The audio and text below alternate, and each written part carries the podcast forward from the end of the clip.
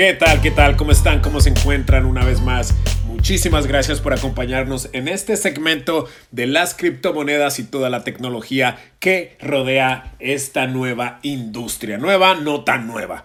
Pues con la noticia de que China, China, China, China, China, una vez más ha prohibido completamente todas las transacciones y todo lo relacionado con las criptomonedas. No es la primera vez, en el pasado ya han regulado las criptomonedas, han regulado la minería de las criptomonedas, pero al parecer esta vez esta prohibición es un poco más severa que las regulaciones anteriores. Así que no se puede minar ninguna criptomoneda en China, no se puede hacer ninguna transacción. Las personas que tienen carteras digitales de criptomonedas tienen que borrarlas y cualquier otra compañía o inversionista involucrado en criptomonedas tiene que parar de tener una relación con las criptomonedas en China. Se acabó, no más. Una decisión bastante drástica que personalmente eh, creemos que van a tener pues que revisar y de pronto se van a arrepentir por esta decisión tan drástica ya que es una tecnología que, que no se detiene, que sigue avanzando y creciendo de manera exponencial.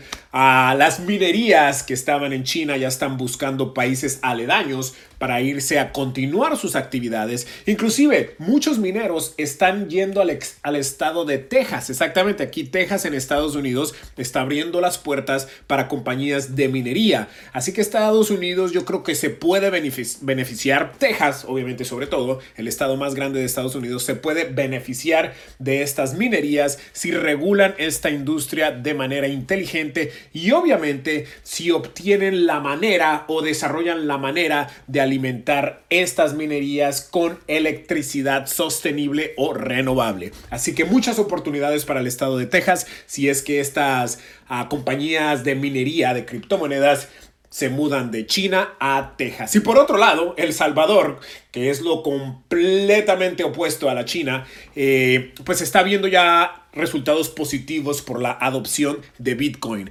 Ellos llevan poco menos de un mes con esta, pues con esta nueva adopción de la criptomoneda como moneda regular, una moneda que va a coexistir con el dólar en este país centroamericano y un tercio de los salvadoreños, que es alrededor de 2.1 millones de salvadoreños, ya están usando la cartera Chivo, muchos de ellos la usan de pues cotidianamente para sus actividades y sus transferencias financieras.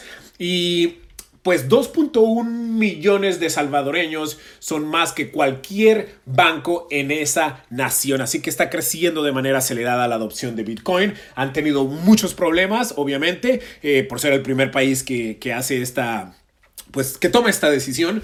Hemos visto imágenes en las páginas sociales de colas larguísimas de gente esperando utilizar un cajero de Bitcoin, pero poco a poco ya se está suavizando esta, esta nueva adopción. Así que yo creo que El Salvador a, a, corto plazo pues va a tener ciertos problemas, pero a largo plazo va a haber muchos beneficios porque ya la gente está aprendiendo más de esta tecnología, cómo utilizarla, cómo almacenar, almacenar las monedas. Obviamente la parte de, de las de los envíos de dinero desde Estados Unidos o Europa, las remesas se van a ver beneficiadas por esta nueva tecnología. Así que tenemos a la China por un lado completamente prohibiendo las criptomonedas y El Salvador completamente aceptándolas y adoptando la criptomoneda. Por la decisión de la China, el mercado se ha caído. Bitcoin ahorita está en más o menos 42.200. No, se ha no se ha podido recuperar, perdón, de, de la caída que pues